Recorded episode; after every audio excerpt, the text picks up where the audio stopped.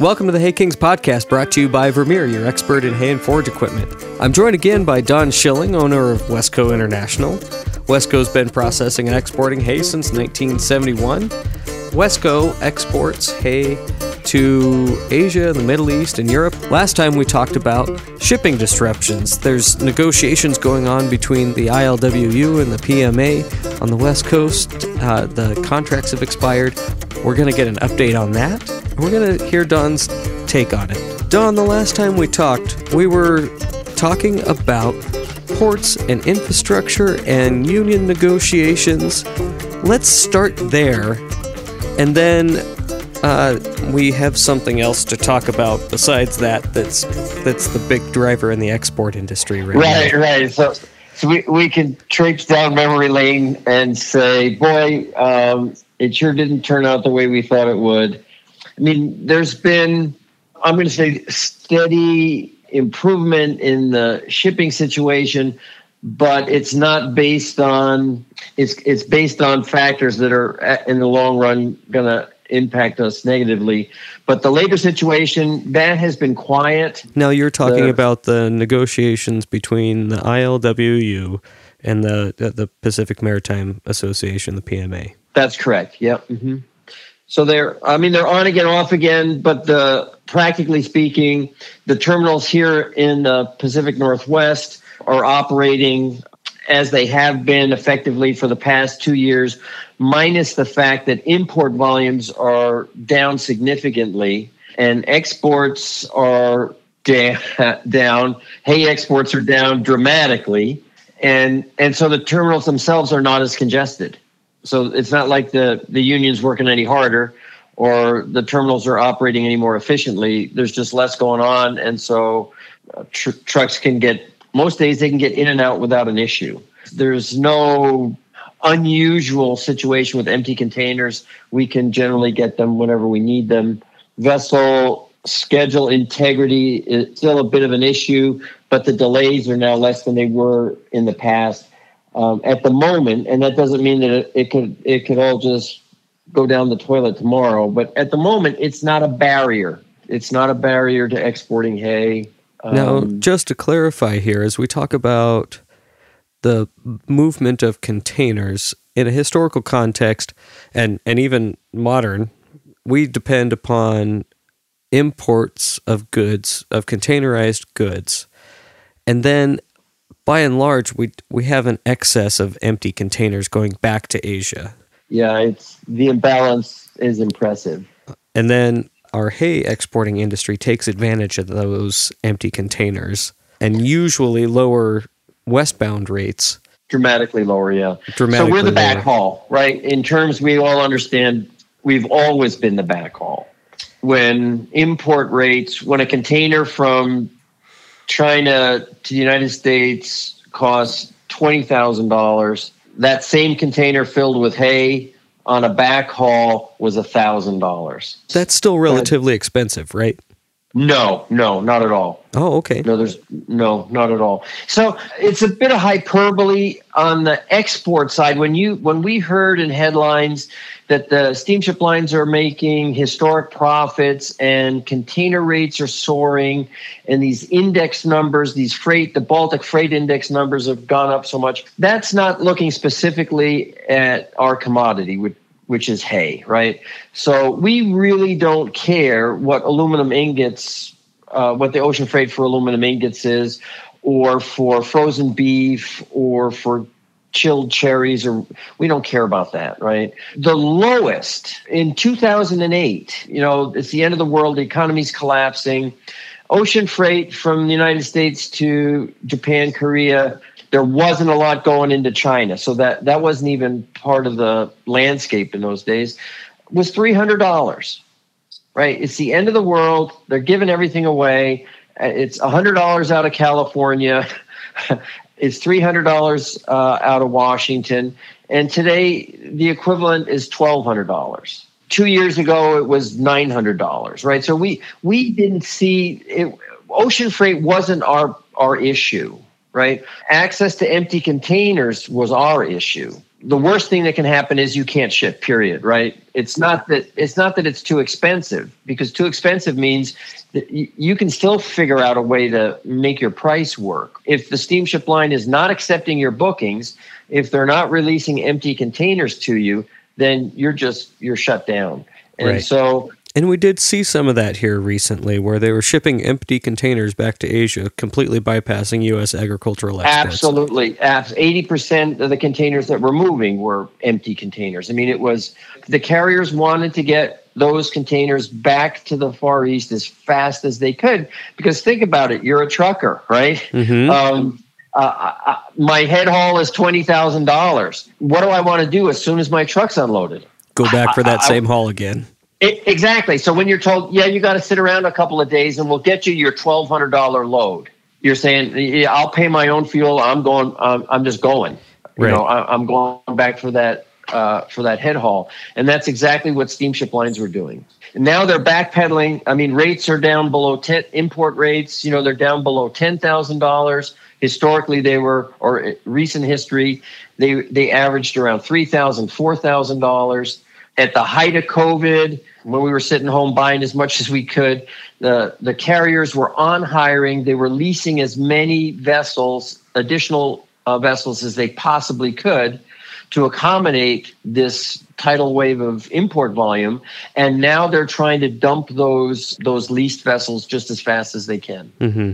because, because the volume's just not there. Don, what I just heard you say is there's lower container volumes the shipping lines are responding to lower container volumes. That seems to be indicative of an economic slowdown. That that tells don't me. Don't say that, that word. Don't say. Don't don't say it. Don't say it. Oh, you right. economists, we, you economists, we have us every time we, by telling us predicting the future. oh, okay. I thought you were going to tell me we haven't made it to the election yet, so we can't use the word recession. right. well, you you know you hear it more and more, and now you hear it interestingly with the caveat, you know, mild recession is being predicted. Yeah. Um, I mean, technically, look at, technically speaking, we're in a recession. We, we are absolutely, yeah. The question is how how deep, how long? Right. Yeah. This is the beginnings, right? Yeah, I think after November we'll see the truth. Now, you've been in this industry for some time, and there's two parts to this question. The first one is what happens to the domestic hay industry when there's a recession? I think that we continue to drink milk and eat hamburger, maybe not steak. Mm-hmm. Um, I think the price of hay goes down. I, I don't see how that's avoidable. And the mechanisms by which that happens, consumers have less disposable income. To your point, they make the switch from steak to hamburger, and heaven forbid, clear to chicken. Yeah. And in that, it reduces the prices of, of the goods that we produce using hay and that flows downstream to say where the where the cattle producer says I can't afford to pay that for hay. The answer exactly. is no. Yep. The second part to this, uh, you've been in the industry a, a really long time. Looking at the other big driver today in the hay and export industry is exchange rates. Yeah. Now the question I have for you, where I want to set the stage you know 40 years ago when this industry started the exchange rate was like 50 51 years ago okay. when this industry started. 51 years ago. F- 51 years ago when this industry yep. started the exchange rate was somewhere around oh uh, now 51 years ago. Puts us at what year don? 1971 okay in 1971. Funny enough, that's how far back the Federal Reserve economic data goes on the yen exchange rate. It was 358 yen to the dollar. Yes. Now that's that's where the industry started, but most recently, if we look at a, a five-year average, the the most recent five years, we're only looking at 109 yen to the dollar for the five-year average, and a year ago it was 111 and today we're at 145. Now, in a historical context, that doesn't sound so bad, but it's pretty catastrophic right now, right? Uh, do I have to say that? Do I have to agree with you? You you don't. Uh, uh, but the, the the problem is, I do agree with you. I just don't want to say it. so the when we look at um, now, uh, sorry, in percentage terms, that's a thirty percent increase in what Yeah. our largest hay buyer for grass hay, right? Uh, a large, Yes. our largest grass hay buyer is paying for hay Yeah. a thirty percent Yeah. increase year over year, but n- essentially nothing has changed on the U.S. side. no, no Prices are Um, very similar from farmer uh, the Washington hay farmers price that they got for their hay year over year. It's similar. I no, I would beg to differ. Okay. let's start with alfalfa prices because alfalfa prices uh, first cutting alfalfa in a normal year is is up before first cutting timothy Mm-hmm. and it gives us an indication right so historically you know to use just to be down and dirty you'd say that that um, timothy's 100 bucks a ton is worth 100 bucks a ton more than alfalfa right Yeah. so we were very anxious, right, to see what alfalfa prices were going to look like this year. So if if again, just let's just use round numbers because we we, we want to understand the concept and not The exact dollars, three- yes. three dollars a ton or whatever. So if we go back to first cutting of twenty twenty one. Um, you'd say, okay, two hundred dollars a ton, right? Yes. Average. This year we were at three hundred dollars a ton. 320, 340, 350, 370, right? As uh, as we move through our cuttings, and so you you looked at if alfalfa's up 100 bucks a ton, how in creation is Timothy not going to go up an equal amount? Mm-hmm. you could go through and in theory timothy's a niche right it's Yeah, probably it's probably going to be more sensitive to high prices because you know in the olden days it- right if you go back to 1971 and the yen was uh, 360 to the dollar what animal was being fed by imported us timothy Oh, racehorses. racehorses, Yeah. right? Now, 90% of the Timothy that goes to Japan is going to feed dairy cows. Structural You know- fiber is part of the diet, right? Exactly. So take your microphone out on onto Main Street and uh, talk to uh, nine out of 10 U.S. dairymen and, you know, and, and ask them um, how much Timothy they feed. Well, they're all going to So- laugh at you. Ten out of ten Exactly. will exactly, laugh at you. Exactly. Yeah. Right. Right. Right. this idea that okay, if alfalfa's up 100 bucks, Timothy's going to be up 100 bucks. Uh, I think that it, it's a false narrative there that because this is up, therefore that should be up. But the truth was, if you were going to buy any hay, you're you're not going to go out and buy Timothy for the alfalfa price. You're you're simply not going to get it bought, right? You've got two components here. We're looking at the uh, at the exchange rate, which is it is a real big problem at the moment. But we started out with historically high hay price hmm even with the exchange rate we had last year, you know, if we had 110 yen to the dollar, we were still going to have an uphill struggle here with our hay prices. So i if you look at okay, exporters are out buying, they're out buying Timothy in in May and June, uh, in July. All all our customers were telling us these are you know these are expensive prices. Nobody can pay these prices. Nobody can pay these prices. hmm And as exporters, we're saying, okay, okay, okay, we, we get that that it's your job to tell us you can't pay these prices. That's your job, right? Right. It's your job to ignore us when we say fertilizer prices are up 50%, fertilizer prices are up 100%, right? Yeah. Um, absolutely. The, the, the prices that you're suggesting to us will not get the hay bought. We can't even say those numbers to a grower because he'll politely, no, he won't, ask us to leave his, po- politely ask us to leave the property, right? Right. Um, we're going to get an earful. No hay is going to get bought. You know, you look at a 51 year track record, the Japanese ha- ha- have been the most reliable customers for exported alfalfa or grass hay. Every year for the past 51 years, uh, with the exception of two or three years when we had a phytosanitary problem that the government had to solve. Right. Um, they've been there, right? Do we fight over price? Absolutely. Do we argue over quality? We most certainly do. But we've been through a whole bunch of rough spots, right? With strikes, with slowdowns, with wars, uh, with uh, nuclear reactors melting down, and we've weathered all that, right? Exchange rates have been up and down. As you noted, you know, why is 145 yen a problem when we sold Timothy at 360 and at 260 and at 200 and at 160? What's the problem, right?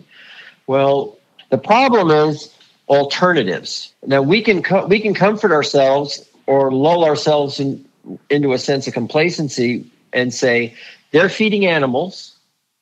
They're not producing enough animal feed. It's impossible for them to uh, produce enough animal feed. What are they going to do? What are they going to feed? Sooner or later they're going to have to come back to the table. So are they going to play us for two weeks? Are they going to play us for a month? Are they going to play us for four months or for five months in the beginning, they simply said it's too expensive. It's it's not going to work, and we'll go elsewhere. And as U.S. exporters, we said, okay, okay, you know that's that's your job. It's perfectly reasonable. Uh, the Timothy prices are too high. Um, they're going down to California and they're buying cheap Sudan grass. They're going to wait for the Canadian Timothy to be harvested. They're going to ship hard, you know, Canadian Timothy un- until it runs out. They're going to buy more oat hay out of Australia. But this year, the situation was such that first off, they we still had old crop carryover, and they still had old crop carryover in Japan. So it's well, you know, the warehouses are full. We've got six weeks worth of hay sitting in here in the warehouse. We've got another three weeks worth of hay sitting in the container yards in, in Yokohama and, and Kobe. Then those U.S. exporters we can still order old crop Timothy at the old crop price. And they were effectively able to, they all came over, they all looked at the hay, right? And we had a great harvest this year. The quality was great. And they said, we love it, we would take it all, but the price is too high. So again, as a, as a U.S. exporter, we've kind of been here before. Um, we need to be patient. They're going to buy the lower grade. They're going to buy the rained on hay first. Well, there's very little rained on hay. They're going to buy the number two first. You know, they're going to buy the low premium, the grassy hay. There wasn't a there wasn't a whole lot of damaged hay, and there what there wasn't a whole lot of low quality hay. Uh, you're talking you're talking on the Timothy side. The first cutting alfalfa was destroyed. Was a disaster. Oh, was yeah. a disaster. Complete right? disaster. Complete disaster. Yeah. So bad it screwed up second cutting. Right. Yes. Um, but Japan just Japan was uninterested. I mean, most of the alfalfa um, that has shipped has gone to China, hmm um, and Where the exchange Um, rate is more stable. It is. It despite is. the high, And- I mean, and- they they kind of peg it to the dollar, but not necessarily. They the, the Chinese government has controls over the the exchange rates, right? Exactly, exactly. We started to hear customers saying, "Well, after I after I finish inspecting in Washington and California, I'm headed to Spain." Like, excuse me? Where they had a drought this year. Uh, they still went to Spain, and they were still able to find dehy alfalfa. Of course, They were going to it. They were going to Italy. They were going to Romania. They were going to Ethiopia. They were going to Sudan. They were going to South Africa. Um, and again, you know, we sit back and say, look, those markets are, uh, have always existed. There's always been hay in those places. So if Japan runs for the first time, they run to Spain and they buy up that alfalfa. That means the guys in the Middle East that usually buy most of that hay are not going to be able to get it. Or the Chinese who bought a little of that last year when our prices got high, they're not going to be able to get it. More people will have to rush to South Africa to snap up whatever's down there, and they're not going to find it because somebody beat them to it. Eventually, they got to come back to us. They have to come back to the United States because there has never been a surplus of exportable, export grade forage in the world. And that's what's allowed our industry to develop over the past 51 years. What I think has surprised us and has continued to surprise us is I don't think we ever really understood how much uh, hay was in the pipeline and how long Japan could go before they really needed to replace it. I don't think we realized Japan's willingness to accept lower quality at a lower price. So they went into these markets that before they had turned their nose up at because the quality wasn't good enough. And they said, at these prices, we can accept this quality. I think all along people were hoping, well, surely the government is going to step in and allow the price of milk to rise. Surely, if the government doesn't do that, they'll subsidize animal feed to spare the the smaller dairies, you know, from the burden of the milk price being lower than the cost of feed. And that has it. There, there has been an adjustment to the milk price, but it was scheduled it was nothing significant. Um, I don't think we understood the level of acceptance or tolerance on the part of the uh, the government in Japan or the Ministry of Agriculture in Japan to allow the rationalization of the dairy industry to occur that is in the process of occurring. Let's take a break there and we'll get a word from our sponsor. I wouldn't care what baler anybody was running. I would tell you that this is the best mesh there is, the best mesh. When I switched to Vermeer Net, the first thing I noticed was how strong the mesh was when I was putting it into my baler. It's tough. It doesn't rip. It holds together. The biggest impact Vermeer Mesh has had on my operation has been more time. That time savings is just you got more money in your pocket or more time with your family. I'm Mike Levacy, and that's why I switched to Vermeer Net. You're about to tell us that rationalization means consolidation. Exactly. The, these small, inefficient dairies that have always been small and that they've always been inefficient, um, they need to go away, right? Uh, a dairy that's milking 30 head um, or 50 head, which used to be the average dairy in Japan, you know, 30 years ago, they need to sell out to the larger dairy down the road that's milking 500 head or maybe a thousand head. As a U.S. exporter, you say, are they going to kill any cows? Because until they start killing cows, the demand is not going to change. I think at the margin, it, I think at the margin it will change because the the smaller dairies. I mean, in Japan, they're milking cows that are eight years old. You know, they're they're milking cows that are over ten years old in these small dairies. Because the the price of a dairy cow in Japan is significantly higher than anything we would ever see here. And exactly. the, the other alternative is hamburger prices, which are, are very low. Right, right. the total number of, of cows being milked, it, it might go down marginally, right? As, as you replace less efficient converters of feed with younger, more efficient converters, you'll produce the same amount of milk with a slightly lower herd count, right? Mm-hmm. Last year, politicians in Japan were going on TV and on camera drinking glasses of milk and asking consumers to please support the dairy industry by uh, consuming this surplus milk. So, uh, hmm. one of the things that COVID did, you know, when, when schools were shut down, we saw the same thing here. No institutional demand for milk. Exactly. And then tourism travel you know gone. So if you're if you're in the ministry of agriculture you're saying okay explain this to me one more time. We need to subsidize milk production at a time when we have surplus volumes of milk right? That that doesn't make any sense. This might have been perceived as this is an ideal time for us without shouldering the responsibility for it to allow this natural market force to uh, rationalize our, our our dairy industry. I think we underestimated the extent to which uh, Japan would just search out the cheapest uh, forage in the world, hold their nose, and buy it. Now, this is exceptional because traditionally the it Japanese is. haven't been as price sensitive as, as say, the, exactly. the Chinese or the South Koreans. That's just You're the way exactly the market right. works, right? Exactly. So, what we're seeing here um, is a paradigm shift we're, we're really not going to understand exactly all the ramifications of it. But I've, I've been doing this for more than three decades and I've never seen, I've never seen this, never, never, never, never seen it. Um, and you talk to any exporter and it's yeah, this doesn't look right. It doesn't feel right. It doesn't smell right. I've never seen this before. How do you predict what's going to happen in November and December and January? That's where you have to go back to, you know, first principles and say, okay, what do I know for sure? there is not there is this not a worldwide glut of forage. There it, there never has been. Um, we haven't suddenly increased the supply in any way. Um, alternatives to long fiber forage, nothing in the world is cheap.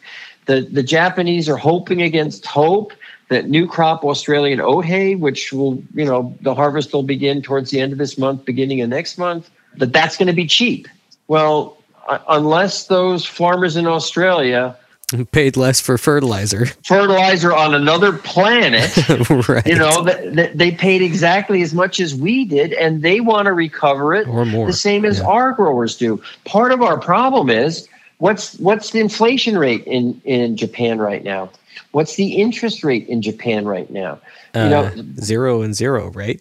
yeah, yeah. Well, I think inflation is nominally like two percent. Yeah, Um, effectively zero. Yeah, Yes, and interest rates are, are actually negative, right? correct. Um, so if Japan's not defending the yen, um, and the Fed tells us this isn't the last time we're, we're going to increase, There, there is a tie. Be, uh, there is something driving this, right? The Federal Reserve increasing interest rates uh, drives foreign investors to the U.S. because the U.S. is stable, and if we look at anywhere in the world right now, uh, stagnating Japanese economy, Germany's in deep trouble with their natural gas supplies. The the pound is coming apart at the seams. Yep. Like, there's no good place in the world to invest money ex- Except except the the U.S. United States, exactly. and we've always been a safe harbor. This is this is nothing new and earth shattering. No, no, But that's what the mechanism that happens there is foreign investors have to buy dollars before they can invest in the dollar. exactly. And that's driving up the value of the dollar. So the higher the interest rate goes, the more foreign uh, foreign investment there is and the more demand for dollars. Exactly. So if you look at new crop when we were all buying hay, and Yes. today the yen has lost more than 11% of its value, right? So you take a $500 a ton, and there's very little Timothy that's available right now at $500 a metric ton delivered Japan, right? It's more like 600 or $650 a metric ton delivered to Japan. And say between, you know, May and, and today, the price uh, in yen has effectively jumped $50 a ton. For hay, the back in May, they said was too expensive. It's only it's only gotten more expensive.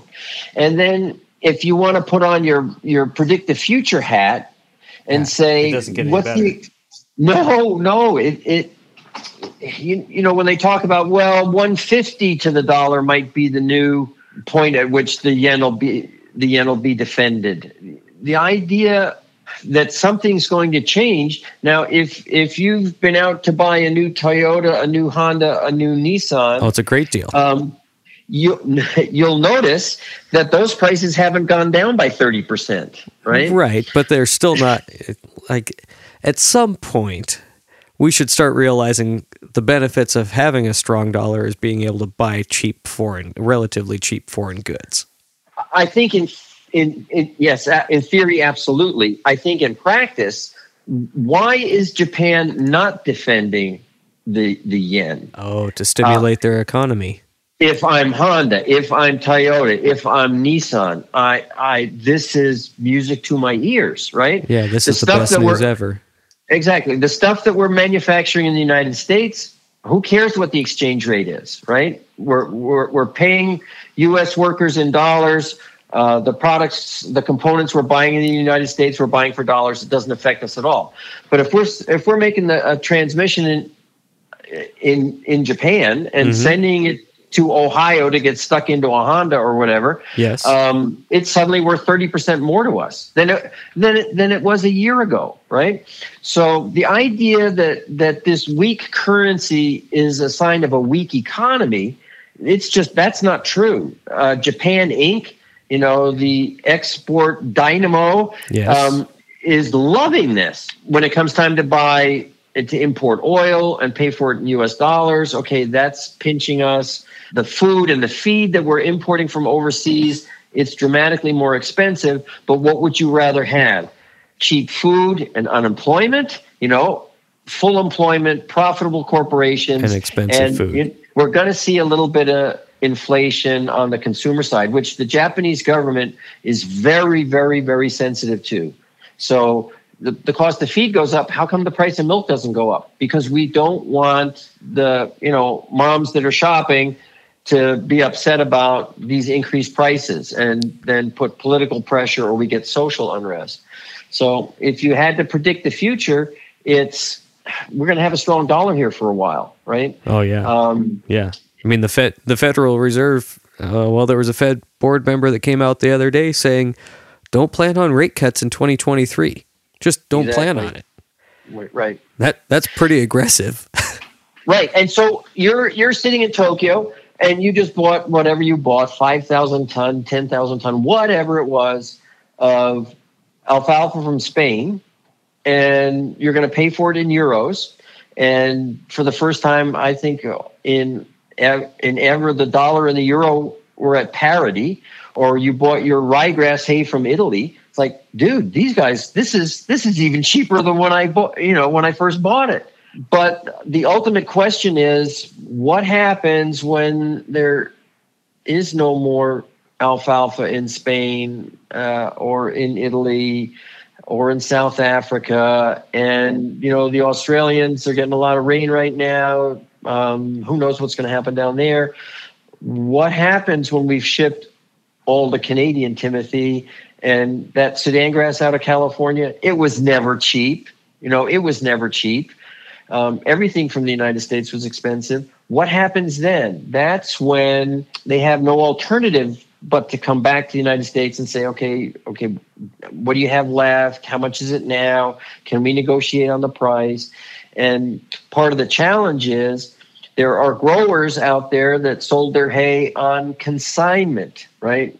Because you've got ex- exporters that say things like, Ship it to me, and I'll pay you when it ships. I'll share the up with you, right? Right. Um, and there there are some painful phone calls in the future because there's no up anywhere. Right. What happens to those exporters that are in such a cash flow crunch that they say, I, I just want to get my money out of this, right? I, I'm Yeah. not going to make anything on it. I'm only going to lose $10 a ton at this price. Let me make it work. Trade dollars create cash flow. Survive to the next day. Exactly. But Japan's not looking for five dollars or ten dollars, right? They're No, looking for a hundred dollars, a hundred and fifty dollars. It's beyond our ability to absorb.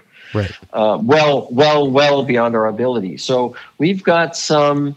We we have some very very challenging months ahead of us, and the only we can't take uh, uh, hold out any hope that the dollar is going to weaken. Right. That's That's not gonna It's happen. not going to happen.